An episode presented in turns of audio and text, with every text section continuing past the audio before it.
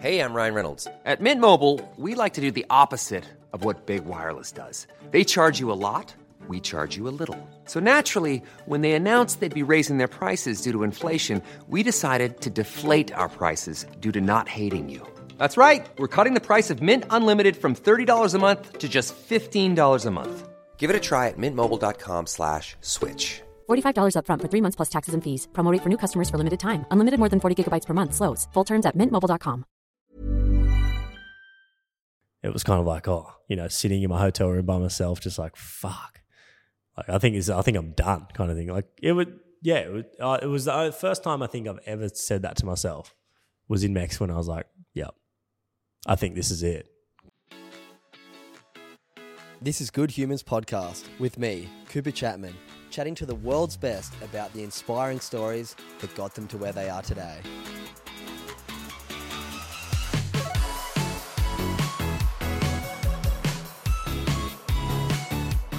Big hello to all of you good humans out there. Welcome back to Good Humans Podcast, a place for you to be inspired and hopefully realize that life is about getting out there and chasing big things.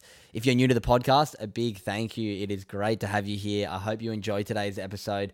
If you do enjoy it, please go back through the catalog. There is so many incredible stories that will leave you absolutely in awe and speechless of the lives that these guests have had and their vulnerability in sharing it so you, the listener, can learn from their experience. If you are coming back, a big thank you. It is great to see this podcast growing every single week. We're absolutely crushing the numbers. If you are enjoying it, please, please do me a huge favor. Tell your friends about it. Send me a message on Instagram. Let me know which episodes you like. I want this to be a big community. I want everyone to be involved with this. I want you to recommend guests that you want to have on, and I want you to all check out the 1% Good podcast as well. If you are enjoying it, please click that five star rating, hit that subscribe button, hit that follow button, and yeah, share it around. It is so special to know that people are enjoying these conversations. On to today's episode Conor O'Leary. Oh my God, what a legend. Conor's been one of my greatest friends, traveling the world as a professional surfer for many, many years. He had an interesting upbringing, grew up in Cronulla, and had such a awesome family life. His mum's a professional surfer. He's a professional surfer. And the thing that I really loved about this chat was the way that Conor broke down the idea that he was never the best growing up. And it's a good story for people out there who aren't quite at the top where they want to be yet. But Conor breaks down the importance of sticking at it and really pushing yourself every single day, not getting disheartened when you get not getting the results that you're hoping for, and really persevering. We speak a little bit about our incredible time that we've had overseas. Last year, we went on a trip over to Europe, America, Hawaii, and France together. Spent four months together and had some of the best times of our lives. We called it the Good Times Tour, and I'm sure you guys will hear from this podcast how much of a good time we had. All right, let's jump into it. Welcome to Good Humans Podcast, Conor O'Leary. Finally, mate. Mate, finally. It's been too long. I know. It's good to catch up anyway. It's going to It be is. nice to have a little chat because you've been on the road pretty busy the last couple months. And yeah, we spent the back end of last year together and it's going to be nice to yeah, catch up on what you've been up to, but more so talk about your story a little bit. So, how you been? Yeah, been good. Like you said, it's, it's been hectic. Like it's kind of been non-stop since like January last year. Um, you know, we did the Challenger series together and yeah, the turnaround from that to the start of the tour was like two weeks. And um, yeah, just kind of been just pushing along and trying to make a couple of heats. And yeah, it's been all right. Busy, busy. How's the mind after going through like back to back to back tours right now from like going on tour, falling off onto the Challenger, and then straight back on to CT? Yeah, it's it's definitely it's definitely taxing. Like it, you definitely need to kind of take. You know, I took those two weeks at home when I got home to kind of really just reflect on what had ha- had happened and what mm. is going to happen, and kind of, yeah, I guess it's just kind of accepting what did happen, and then also accepting what's going to happen um, is something that I feel like made me less kind of mentally drained and Yeah. more kind of ready. And um, I think the back end of last year, I think we were just having so much fun that it kind of, yeah, it, t- it didn't make it, don't feel as serious as what it was. And um, yeah, I feel like that whole back end of last year made me, you know, where I am today just because it was just, just made me kind of think of the simpler things in life and to really, yeah, enjoy every part of where we are and how we how we get to travel the world and just go surfing. So yeah, Yeah, absolutely. It was a pretty fun last year, but Good Humans podcast is all about getting to know your story, getting to know who, how you've been shaped and why you're the man you are today. So we're going to rewind back to the start. So let's start with back in the beginning. Where'd you grow up? Let the listeners know what you where you grew up, what your family life was like when you were a kid, what your parents and your little brothers when that came into the world. So yeah, let's go.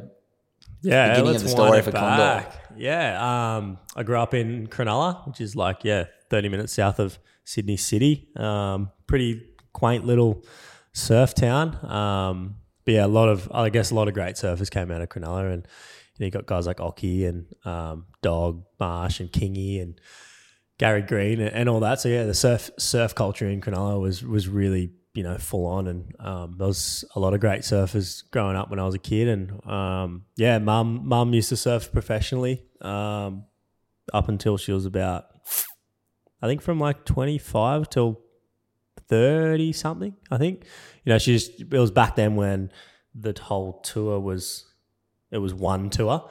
It wasn't like split into like championship qualifying and um yeah, she was doing that, and they had an event in Cronulla, and um, yeah, that's where she met Dad, and haven't left, hasn't left since. So yeah, it's a um, full surfing family. Got a 15 year old brother that is, um, you know, he's he's enjoying surfing, which is cool, and yeah, it's just it's cool to be able to say that you know my whole family surfs and and do it all together, which is sick. Yeah, I was going to say that. That was my next question. How cool is it having? Uh, there's not many pro surfers, I reckon, that can say that. There's a lot of surfers who can say their dad was a pro surfer.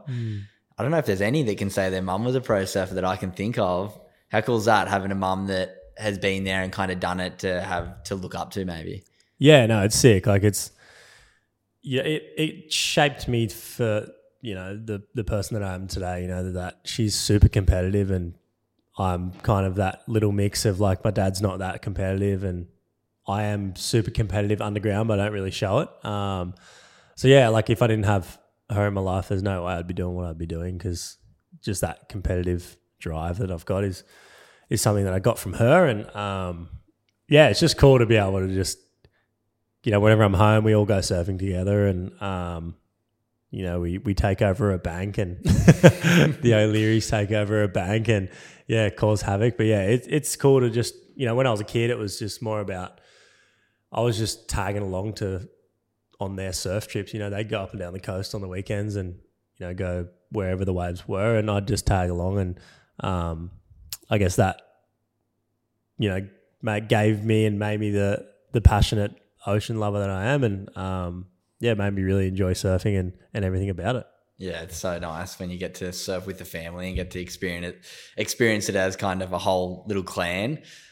What was high school like for you? Leaving kind of that development age, but then coming into high school, obviously being a young pro surfer, I guess you call it, even when you're still competing when you're a kid, Yeah. you kind of call it a pro surfer. What were those years like at school for you? How much did you enjoy school, or was it kind of like, nah, I want to surf, or what was those years like for you? No, school was important for me. I think I look back at it now, and you know, the a lot of peers around me when we were competing and and all that, you know, were going into homeschool and and trying to focus their whole or start their career in professional surfing, and and my dad was pretty adamant to say that you know this is you need to finish school. Like mm. I don't really care how good you go, but as long as you go to school and you try hard, that'll just shape the person who you are because you know it'll make you categorize you know and, and structure your life give you a lot of structure in life. Um, and trying to balance surfing and training and that around school was something that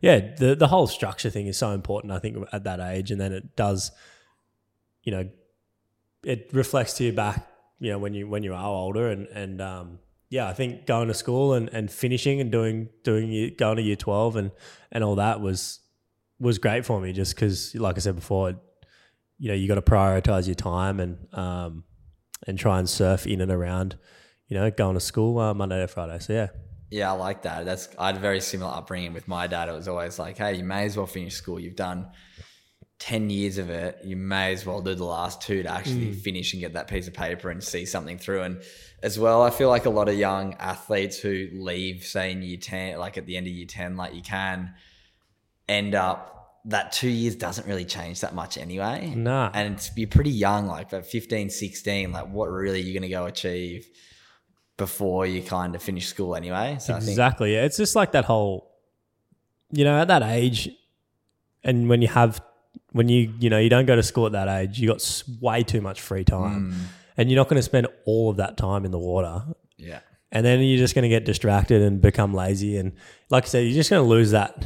You know, I I'm going to go surfing in the morning because, you know, it might be my only time to surf for the day because I got school and I got this and that. And yeah, prioritizing your time definitely yeah shaped me to who I am and give you a lot of determination and, and structure in your life, which is I reckon is super important at that at that age. Yeah, absolutely. With the end of school, what was your mindset leaving school? Was it like I'm going to be a pro surfer, or was because I looking back at our junior career, didn't maybe have as much success as you probably would have liked, and leaving school was there like option B in your mind leaving school, or was it kind of like you know what I'm going to give surfing a couple years? Um, like, yeah, like we said, you, you know, at that age, I was not that good. You know, I wasn't the person who was meant to be a pro surfer, and you know, I was I was in the pack, I guess, but I was on the lower tier of you know you and me, and um, we had like it was such a star-studded little crew we had. You know, you had like Ryan Callinan, Wade, Banting, um, yourself, Jake Sylvester, like all those those those guys who were so much better than me, and, and they were the ones that were getting all the results. And yeah, it was just a matter of I wanted to give it a, a little go, just because I, yeah, I was doing it. I was starting to get into competing and all that at the back end of my schooling years, and yeah, it was just a matter of just giving it a go for a few years. If it didn't work, then yeah, figure something else out. But you know, I wanted to be all in on it instead of instead of going, oh, you know, I've got, I'm going to go do uni and do it. You know, I, I just wanted to be for two or three years, be all in, and then deal with whatever my life, you know, how how it set out after that. And um, yeah, I feel like you know, I was just working at the surf school part time. You know, Blake Johnson down in Cronulla gave me a job, and he's been a big mentor for me for my whole life. And yeah, I just kind of the whole surf school thing in between um, traveling and doing the QS and all that was something that, yeah, it was, it was it was good. Like like I said, back to school, it was kind of like prioritizing my time and trying to get some money and also trying to, you know, get through some QS heats as well. Yeah. So yeah. Yeah, got, let's talk about like so. You said you give it a few years. Like out of school, we go kind of onto the junior series for a couple of years.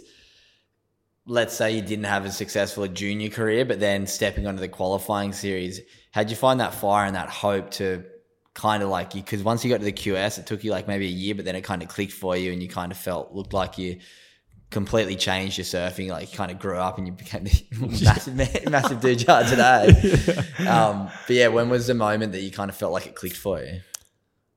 I think yeah, like you said, I think it was just it was puberty. Like I got I got taller, and I, don't reckon I grew until I was probably twenty, like maybe like early twenties.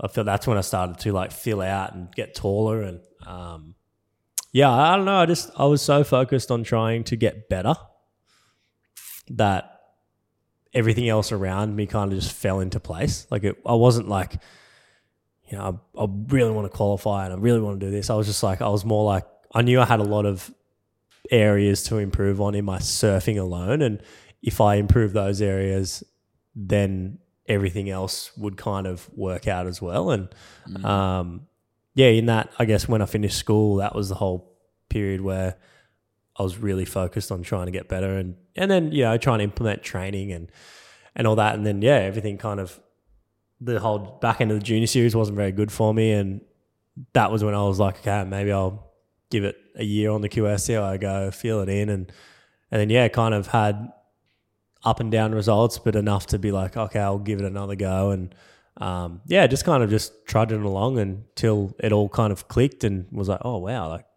I think I can, I think I've got this formula. Yeah.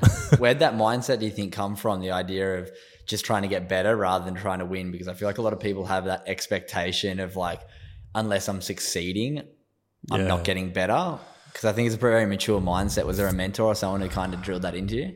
Not really. Like I think I did a lot of stuff with Martin Dunn when I was when I was little, and he was kind of the only real person that would constantly tell me, you know, you've got something, mm. just keep working at it, and you'll, you know, you'll get there. And from looking back at it now, like when he was saying it to me when I was a kid, I was like, oh, like it'd be good, but I, you know, I can't guarantee. I'm just going to keep doing what I'm doing. And now, like looking back at it, yeah, it, it's just, yeah, it's wild how you can kind of keep improving and all that. And I think it's just because I wasn't winning. Like, mm. if you're not winning, you don't really kind of get ahead of yourself. Yeah. And yeah, because I wasn't winning, I was losing a lot. It, it was just more of, okay, you know, why am I losing? Yeah. And what do I need to improve on instead of like, fuck, I'm losing. Like, I suck. Like, and yeah, you do definitely think a lot that, you know, you, you think those thoughts all the time when you lose. But yeah, I definitely didn't make, I didn't let them overpower the fact that I still need to keep improving. And yeah, it's, yeah, I still do it Got-. Yeah, got you to where you are today. It's, it's really cool to see your run of your career because that year that you qualified was really special. To obviously, I've been traveling basically alongside you, Mm. maybe not together as travel partners, but alongside each other our whole career. What clicked that year that you qualified? You said you kind of found the formula. What do you think changed for you? Because I'm intrigued about that year. Because then I want to talk to you about your first year on tour as well. Uh, I think everything was so new to me that year. Like, I nearly qualified the year before, um, 2015. I was think I was three spots. I ended up being three spots off. And it was funny. Like, I, got home and a bunch of my mates were like, "Oh, you don't want to be that guy that nearly qualifies and never qualifies again because it's there's so it's so common in this in this sport that people nearly get there and then just never never find their feet. So yeah, it was just a matter of I wasn't expecting to go nowhere near as close as to qualifying that year than I thought, and um, it was you know it did suck that I didn't qualify, but it really gave me a lot of confidence. Like oh shit, like I nearly qualified this year, like like this year is my year, but it was just having a lot of I was pretty goal orientated that year. Like I, I my I guess my stretch goal at the end of the year was to qualify, but my like main focus was trying to just win an event. Mm-hmm.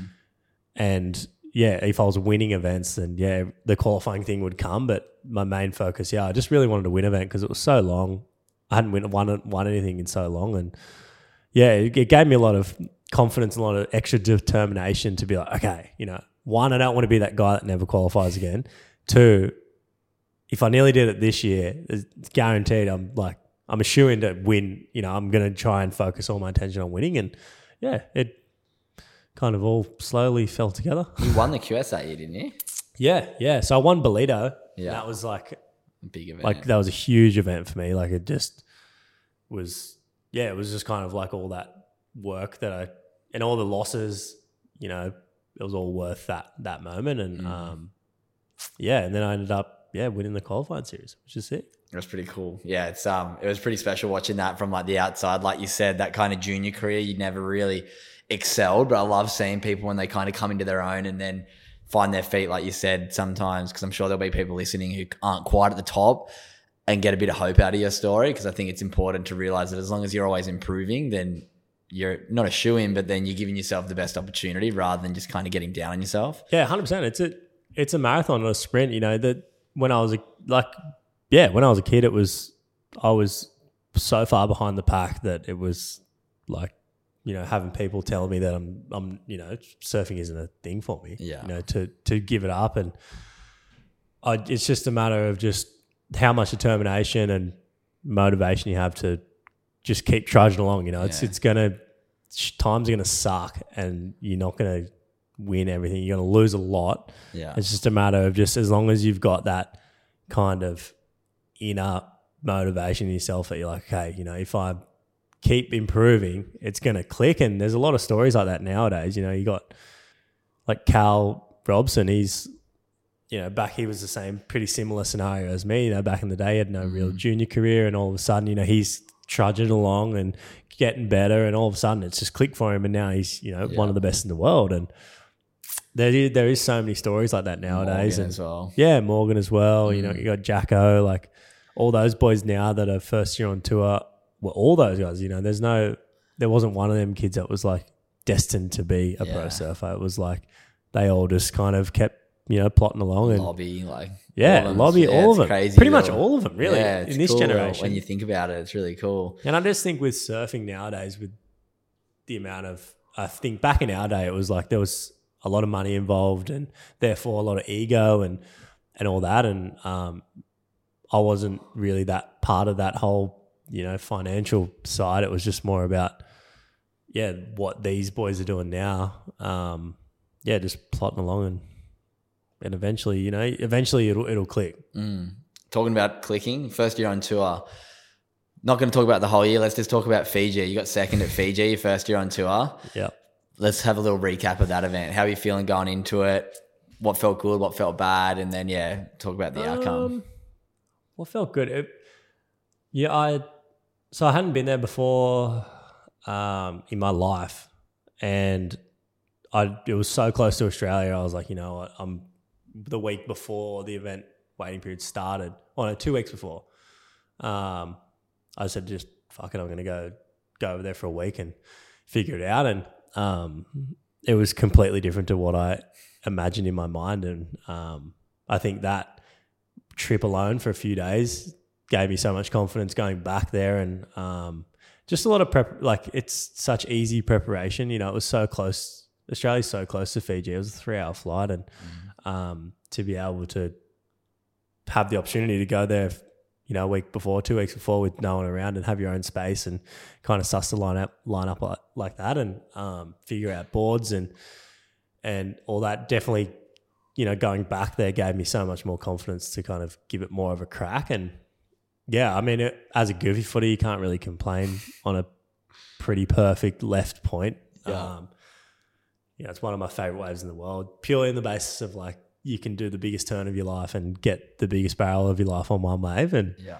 um, yeah, it's just a, such a beautiful wave, and it kind of all just it all everything just happened. And I think the whole first year on tour for me, it was just like everything was so new and so exciting because I was like, I'm on tour, like you know, I'm having a beer with Fanning and you know, just like sitting in sitting on Namotu, it's such a little island, and I've got Parker and Mick and Owen and everyone's in this little like on this island. I'm like, holy fuck, this is crazy. Like I would never have pictured it in my life, and um, just really embracing on the whole experience. I think made me get the result that I got, and I just wanted to. I surfed heaps just be, because fuck the waves are so good all the time. You know, they went for like they'd go on hold for a week straight, but it'd still be you know three four foot and, and perfect. And Yeah. I think I just I surfed a lot out there to become comfortable and to know the lineup inside out. And um, yeah, I think yeah that that kind of helped along with just really enjoying every day there, like yeah, whether it was the comp was on and off. So yeah, Yeah. Let's talk about the final. Who'd you have in the final? Wilko. Wilko. Oh, Wilko got ya. Yeah, Wilko. How cool was that? Your first year on tour making a final. Like, that's got to feel pretty special.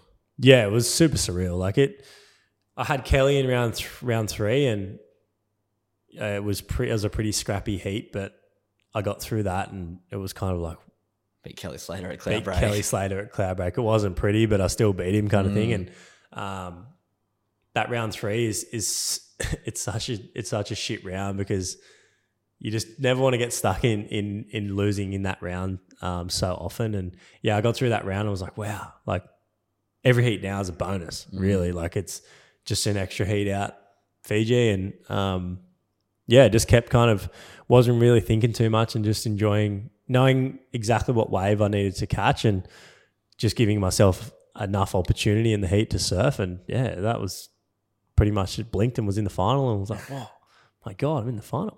That's so cool. Yeah, it's like it was so special watching that. Obviously, Yeah. growing up alongside you, like watching your mates do well is so special. Mm. Something that's happened to a lot of surfers when it comes to the world tour is kind of falling back off the tour and back on. You've done that a few times.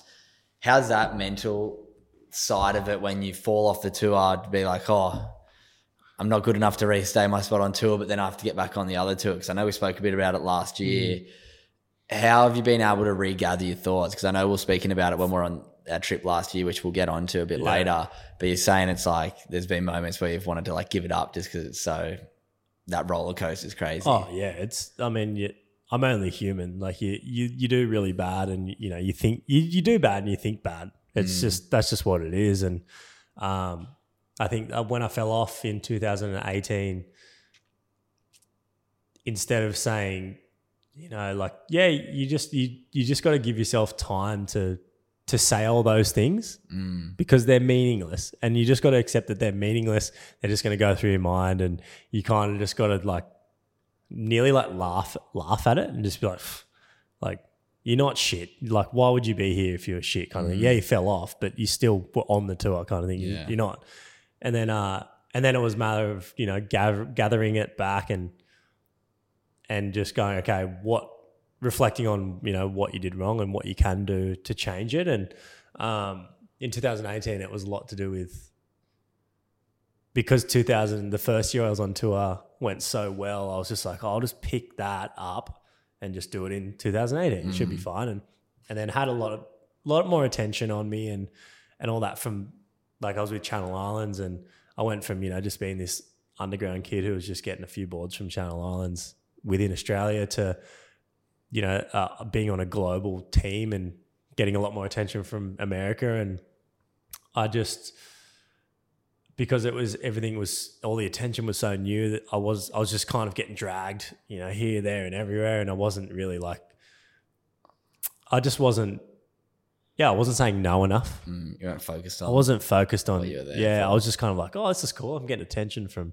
from everyone, and and then yeah, that led to like, you know, just boards being a bit different and and not being what they were, and not being how not, yeah, they just weren't how they should have been, and and yeah, falling off at the end of 2018 made mm. me go, okay, you know, I needed to go back to to where I was in the sense of like boards and, and all that. So I pretty much went straight home after Hawaii and went and seen Penny, Matty Penn from from Channel Islands and was like, look, just based on like his shaping here and the Americas guy American guys shaping over there, it was there was just no communication and mm. I just wanted to go see Penny and be like, look, this is what happened and know, let's let's change it and let's get this communication back because it wasn't there um, that year. And yeah, he the board, the first board he shaped me was the one I won first, the first two events on, which is yeah, it was crazy. Like he just, I just got so lost in the in the attention part that I lost, I lost communication with the people that are the most important. And yeah. Yeah, it was just falling off made me kind of reflect on it and yeah, have to have to deal with the consequences. Yeah, seriously. Let's talk about last year then. So you've gone through falling off, getting back on tour, having another crack at it. You fell back off to tour. Obviously, last year was a bit of a shit show the way the tour ran, and it was a bit Yeah. all up in the air. How hard is it to not let that consume you when you fall off tour? Not blame the reason the being like, oh, it was a season, it was this. Because at the end of the day, a bunch of people did requalify. There was opportunities. How was it in the middle of last year? Because I know when I got over there and started doing the Challenger, the Good Times Tour, we like to call it, with you too. guys, Yeah. and Wade didn't want to do it either. What Yeah. changed for you guys to both go like, you know what, like, fuck, let's let's give it another crack? Because I remember speaking to you last year, and you're like, I almost wasn't going to do it. Yeah, I think last year was the hardest year that I've ever had in my career. I think purely because I came into, I re-qualified and then came into the start of last year. I think like everyone was like, he's he's gonna do well this year, and like he was, it was all that. There was a little bit of like, he should do well this year instead of, and there was that little bit of pressure and. Um, I had a few changes with boards. I left CI and was um, riding DHDs, kind of just like in, in a bit of limbo. And um, yeah, I think that that whole thing really affected me more than what you know what it actually was. Um, I guess it was just it was a big thing for me changing to you know leaving CI just because I was with them since I was fifteen and um, you know, they've helped me out so much in my career and got me to where I am today. And um, yeah, I think that, that took a mental toll, like a really big mental toll on me than what I thought it was going to take. And um, yeah, I, I just didn't take enough time to kind of really see the situation and, and kind of reflect on what had happened because the tour was starting and you know I had more big better things to focus on and um yeah I think that just started the whole role of me just overthinking too much on everything and um, thinking that I needed to do so much more than what I needed to do and um and then yeah the, and then the spiral of not doing events just made me feel like I you know just wasn't cut out for the tour and um, I wasn't my you know my surfing wasn't enough.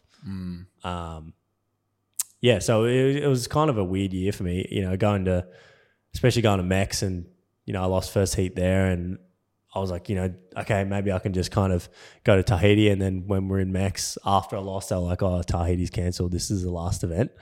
It was kind of like, oh, you know, sitting in my hotel room by myself, just like, fuck.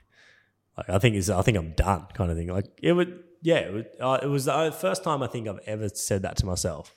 Was in Mex when I was like, yep, I think this is it, kind of thing. And I was nearly not even going to do the challenges. Um, my wife Steph was like, "What are you going to fucking do back here? Like, you, what you're going to go come back home and just sit on your ass for four months? Like, because I was like, oh no, I'm not going to do it. Like, I'm just going to re regroup, start the regionals next year, and and she was kind of like, nah, you're fucking tripping. Yeah. Just go fucking do it. It's you know, only five events. They're at good locations. You may as well give it a go and just you just got to figure your shit out. Mm. And yeah, and and it really kind of grounded me and made me think. Okay, like back to when I did fall off. I was like, all right, what's been going on that I haven't really brought up on myself because I've tried to been focused on. I've been focusing on trying to qualify and make heats and all that. And yeah, it was just a matter of you know, trying a few different boards as well and just kind of just bringing back the love of surfing again because I feel mm. like last year I definitely lost it and I was way too hard on myself and and yeah, that yeah, that was kind of it. yeah, and then I feel like that once we got on that tour, it's almost like you had that mindset that you had in those formative years of your career where you just felt like you were trying to get better. Like we were surfing a bunch and we were you like you're working on boards, you're working with um, Dog Marsh for a few of the events, and like you could see that excitement of just like getting down there and trying to improve and like work stuff out and turning into a bit of a game. Like, is that kind of how it felt for you? For sure, yeah, definitely. I think the first thing that the first thing I thought of when I was going into the Challenger series was like, okay, I need a what's you know what's going to be good for me, and what I thought was good for me was to try and employ someone who you know was a coach figure for me, and um, because on the tour that last year I was pretty naive on like, oh, I don't need a tour. You know, it's only these these spots. You know, it's Merewether and Narrabeen, and don't I don't need a need a coach. Like, and I was thinking like more financially too. I'm like, you know, I, I don't want to pay for a coach and this and that. So that overtook my whole mindset instead of going like, you know, this is an investment in myself. Like, fuck, like I'm not like I'd rather pay that money and have more years on tour instead of saving that money for fuck no reason, like to fall off. And um, yeah, I hit dog up after the US Open, and yeah, we did the Europe leg together, and yeah, it was just cool to kind of have someone there to bounce off and and yeah, just kind of just bring back simple surfing and and figuring out that simple surfing for me is enough. Yeah. Um, and yeah, it's it kind of brought back my my froth of surfing and you know hanging out with with you and and Wado and and all that as well kind of brought that whole vibe back alive again because the tour is super lonely. Like it can be a very it's it yeah like uh, co- compared to the QS, it's I guess with the QS it's kind of like you're forced. You're not forced, but it just financially it's just way easier if you're traveling with a bunch of people that are competing. But when you're on tour, it's kind of like there's a bit more money involved, so everyone's kind of spending that bit extra to kind of have their own little space, and then you're kind of left going, oh well. Fuck, who am I going to travel with now? And mm. and then you end up kind of going to you're either solo or you're paying for someone to travel with you or something like that. So yeah, I think the QS, you just need to, what I needed was just to bring that QS vibe mm. into the CT. And It's Yeah. interesting you say that the idea that the tour being lonely, but you make more money to spend for accommodation to make yourself lonely. It's like Yeah, it's when you're like just weird. saying it out loud, just then just maybe be like, wait a second, Yeah, I, I think a lot of people don't realize how lonely the tour can be. Like Yeah. you, you, you're pretty much like because everyone's got their own entourage. Mm. Well, the QS, no one's got an entourage. No one's got a coach. Like you got to, you can pay pay for a coach in on the QS, but you're not traveling with them and, and all that. They're just they're just there, and that's what Dog was with with us. Um, he was just there, and we were kind of staying with us. And when we'd have to work, we'd go. I'd go and see him, and um, yeah, the CT is just like everyone's got their own entourage, and if you're not in that entourage, then you're pretty much just Han Solo, and you've got to make your own entourage Yeah. to kind of make that have that same feeling. So yeah, it's it's it's an interesting one. Yeah, that is interesting. Just like talking about it like that. Let's talk about that France event. What was special about that France event? You obviously took it out. That was the Ring of Fire. We'll talk about the end because I'm going to put a little excerpt in the little asset all made because it's incredible. Anyone listening, make sure you go over the asset I'll post for this um, podcast and Good Humans podcast will have the Ring of Fire because Yeah. pretty special. But yeah, how was that event for you? Yeah, it was sick. I think you know that that event was pretty bittersweet in the sense of it was just me just not thinking and and doing simple surfing but trying to give myself enough opportunity in heats to to make them and just not not overthinking one bit and um just enjoying myself. I think How much fun did we have? yeah, like I wasn't even thinking about. you know, I feel like for me, it's like whenever I do well, I'm not thinking, and whenever I do shit, I'm just overthinking from the start. Like, and it's just like I was lucky that I ordered a few mayhems in America, and because I was just like, I need I'm going to try it while I'm in this limbo of not having a major surfboard brand sponsor. I was like, I'll try and get some sharp eyes, and he brushed me, and I was like, oh, well, I'll get some mayhems, and then Matt was was kind enough to be like, yeah, I'll you know I'll shape you two boards, and I pretty much just only rode those two boards throughout the whole Europe leg, and um, yeah, they were just they just didn't make me think. And if you've got good equipment under your feet, you you're not thinking, and you you want to catch waves, and you're like, this is exciting because you don't you're like, what's the board going to do Yeah. for me on the next wave? And um, that that gave me that extra bit of spark to yeah to keep making heats, and yeah, kind of got to the end and was like, oh my god, this is fucking Yeah, wild. yeah. left rip, left rip. Like that trip was just crazy. From like playing footy on the beach before to going to Bayonne to that pig festival with Dog, and like we just had the best time. And then for you to win the comp, like Hmm. how was it to be in the middle of that ring of fire at the end, like with all the crew Yeah. and everyone there supporting each other? Yeah, it was crazy. I think like for us, we had such good morale, like in the sense of we just we all wanted to have fun. Um, and when you're on the QS, you you definitely lose that that fun aspect of surfing because you you know you your whole perspective on a place is is based on whether you win or lose.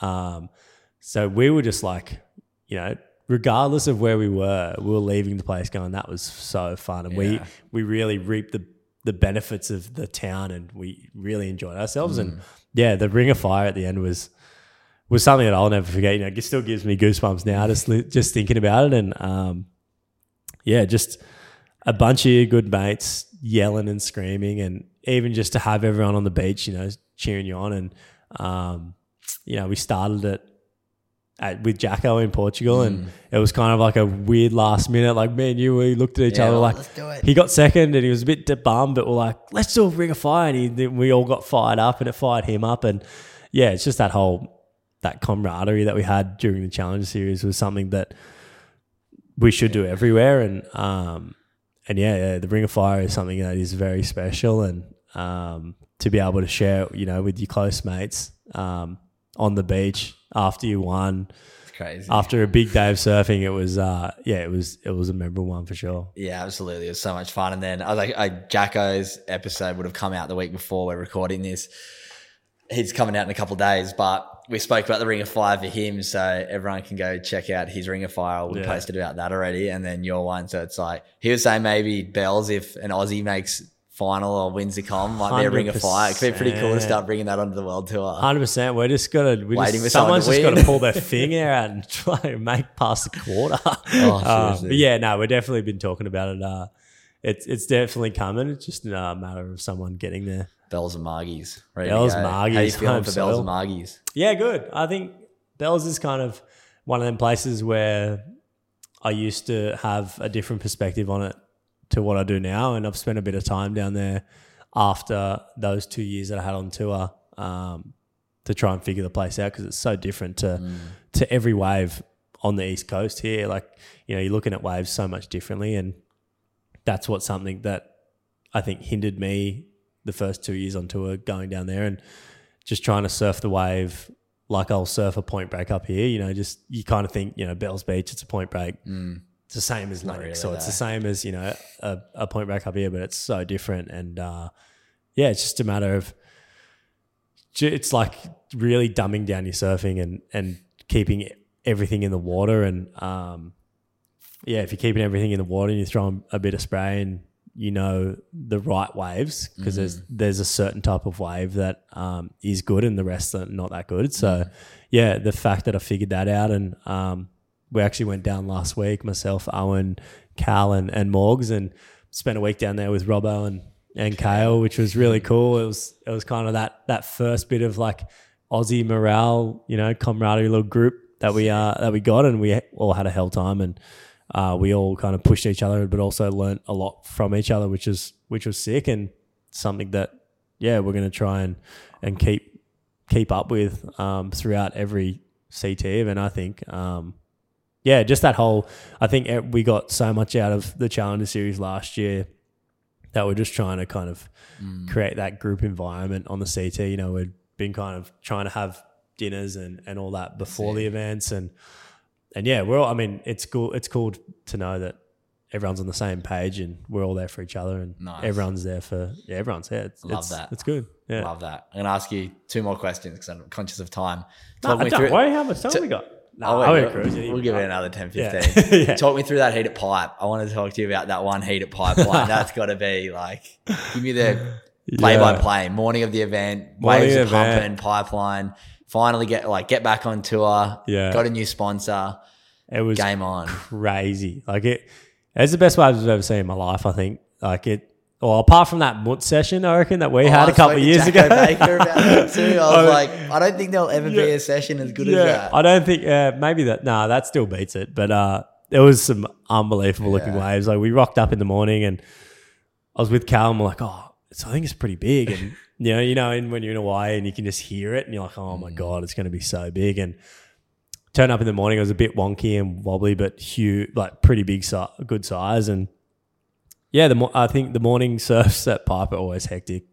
You got guys trying to warm up. You got guys trying to get clips for some reason before the event starts, and um, yeah, like the, the sun hadn't gone over the mountains yet, so it was a bit wonky. You know, how the ocean gets a bit wonky the- in Hawaii, and um, yeah, I actually ended up jagging a really good wave before the event started and was like, oh, it's going to be a good day.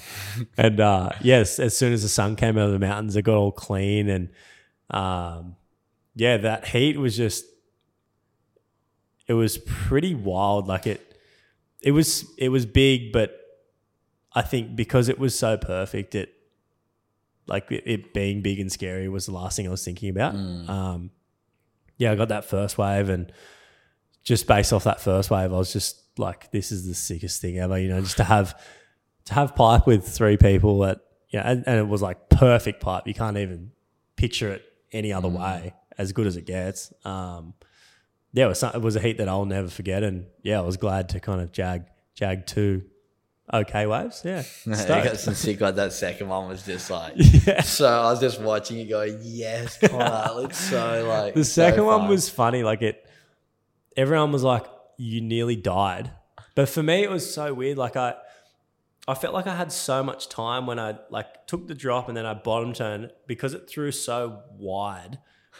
I was like, I'm getting under this sweep, but then from land, it looked like I nearly got my head taken off. Nah. but yeah, it was it was crazy. Like I, I remember it so clearly. Like I pulled up, ducked my head in, and just stood there, and it did that like breathe in before it breathed Yeah. out. And I was I was just standing there, and Strider was just like I could just see Strider in the channel with his hands up in the air, and yeah, it was it was easily yeah a heat that I'll never forget, and um, I got a shot that I'll hopefully you know put on the put on the uh, the wall at home, and um, yeah, when I'm like 50 and old and. Like you know, Yeah, an, an alcoholic, eh? an alcoholic. I'll be like, yeah, that day, oi, that, That day, day see that day, kids. Yeah, Uh, all right. So speaking of post surfing, what's your thoughts on? Obviously, you've still got plenty of years left in your surf career. Where could you see yourself going after your surf career? Where could I see myself going? Um, Interesting question. I'd, I'd, re- I'd really, I'm really interested in the coaching aspect of of surfing. I think that for me, it's like you, you gain all this experience and knowledge, and you you know you learn from so many experienced people in your life that it'd be such a shame to kind of just pick it up and and do something completely different. Um, you know, I, feel like based on my career, I'd love to help you know kids that aren't you know those kids that just aren't destined to be pro surfers and try and mold them into to something. But yeah, I just want I'd, I'd love to just help help kids out and do that whole coaching aspect. I'm not really sure what else, but yeah, I think that's the first thing that kind of interests me is helping kids get better at at surfing and um yeah, I guess I'll I'll deal with the rest when it when it gets closer. But yeah. Love that. What Yeah. about wife life? Kids coming one day soon for Condor. Oh, Bit yeah, of time left tour. I've got a dog, so yeah, that that'll give me about maybe two years. no, we'll see that. Yeah, I think the the family life is um, it's definitely creeping up on me, which is a bit scary. It's it's like Probably oh my- exciting though too. but it is, yeah, it's really exciting. Like you kind of like at that time where I'm like, okay, you know, if it did happen, it's it's a blessing, and um, yeah, just to kind of be super present and and just enjoy, yeah, enjoy whatever throw, gets thrown at me. Really is Mm. is something that I feel like is yeah something that everyone should should do, Yeah. good or bad. Yeah, I Um, think I just think like watch listening back and thinking back through this whole conversation, it seems like you've gone through like a flow of like being real mindset as you're a junior about like improvement and being really present Mm. with that, and then you kind of got there, and it kind of like by getting there, it kind of frazzled you a bit, and I think some Yeah. people get that, whereas it seems like now you're back in this really present place and ready for like whatever happens, like good or bad, you kind of can accept Yeah. it now. I think you, yeah, yeah, and you've and you've really got to like the only reason I am who I am today is because I've had all those ups and downs. You know, I went from the highest highs to the lowest lows, and it sounds super cliche, but yeah, like getting on, falling off, getting back on, falling off. Like it's it's seriously like my life's like a roller coaster, and um, yeah, like I w- it wouldn't it would I wouldn't be the person who I am today if if that didn't happen, and yeah, life isn't easy. Like it's it's hard, and the the person who's going to come away with it the best is the person who adapts and and and reflects. I feel like a reflection is a huge one for me. And if you if you're not reflecting, you don't know what you did good or bad, um, and you don't know how you're going to make them better or or how yeah you're just not going to improve on, on anything. So it's just a matter of a lot of reflection and um and yeah, like you said, just being present, enjoying every every day, good or bad. Like the bad days, you at least with the bad days, you're gonna accept that they're bad and and experience it. And you got to experience all the bad days, and and that's normal to have a lot of bad days. Like mm. I think that's what a lot of people on the outside looking in with professional surfing. It's like you know their life's great, and you know they're they're doing mm. this, they're traveling the world, and there's like a there's a lot of there's a lot of days like you you know it, there's so many days that are shit like it it's it's a tough sport and Oh, um, traveling around the world losing first heat, it's tough. But, Yeah. and that's why I started this podcast. Anyone who's listened from the very beginning, which is when we were going to do a podcast, Yeah, yeah. like you're, you're on my list for my first like 10 episodes. Now you're going to be like in the 40s, which is pretty cool. Like where I've come. But yeah, I think that's what this podcast has always been about trying to show behind the scenes, not only in surfing, but it just in anyone who Hmm. has that, like what we call success in sort of speech bubbles that there's usually more ups and downs than your average person anyway. And it's just the way 100%. people can persevere, adapt, and overcome those tough times. yeah it's just a, a yeah like I said it's just adapting to to everything that gets thrown at you like you if you're not adapting to it then that's the thing that's going to cruel you and um, that's when tough you know it's going to get really really tough for you and I think for us you know we're so good at adapting to to what gets thrown at us and um, yeah it's just a matter of yeah just Keeping on. keep it on. Yeah, you just keep pushing forward, no matter how how bad things get or how good things get. Just yeah. accept them and, and move forward. You, you can't, you know, you, don't want to move backwards. So yeah, Yeah. Love that. All right, last question. I always fin- finish Good Humans podcast with. What Yep. does being a good human mean to Connor O'Leary? Because you're a hell of a good human. Ask anyone on the tour, and Connor's one of the is- nicest guys ever. So, what does being a good human mean to you? What does being a good human mean to me? Um, being vulnerable, a lot of humility, but also trying to enjoy every moment that you possibly can. Well, I guess it's been present, huh? Yeah. Like I feel like you know, a lot of humility. Like I, I bank my life on on being humble and and you know having my two feet on the ground all the time and having a lot of time for everyone, no matter who it is. You know, it's and no matter where my fame goes, I'll still be that person who who has their two feet on the ground and um, yeah, a lot of vulnerability is a good one for me as well. Is um, you know I'm still learning it now. It's it's tough, but um, it shapes you to being a really good human if you're vulnerable and um, and then yeah, just being happy. That's being love- po- like being positive. Like it's it's a hard thing to be positive. Like a lot of people struggle to to be positive, but you've got to.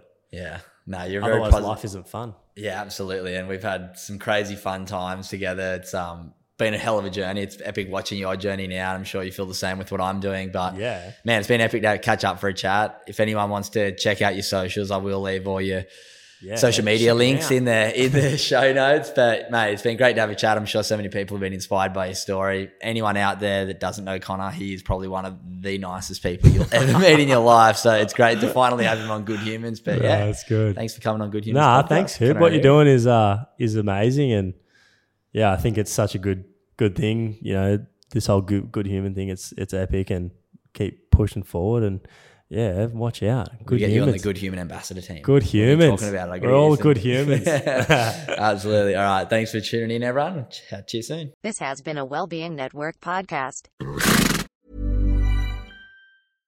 Flexibility is great. That's why there's yoga. Flexibility for your insurance coverage is great too. That's why there's United Healthcare Insurance Plans. Underwritten by Golden Rule Insurance Company, United Healthcare Insurance Plans offer flexible, budget friendly coverage for medical, vision, dental, and more. One of these plans may be right for you if you're, say, between jobs, coming off your parents' plan, turning a side hustle into a full hustle, or even missed open enrollment. Want more flexibility? Find out more about United Healthcare Insurance Plans at uh1.com.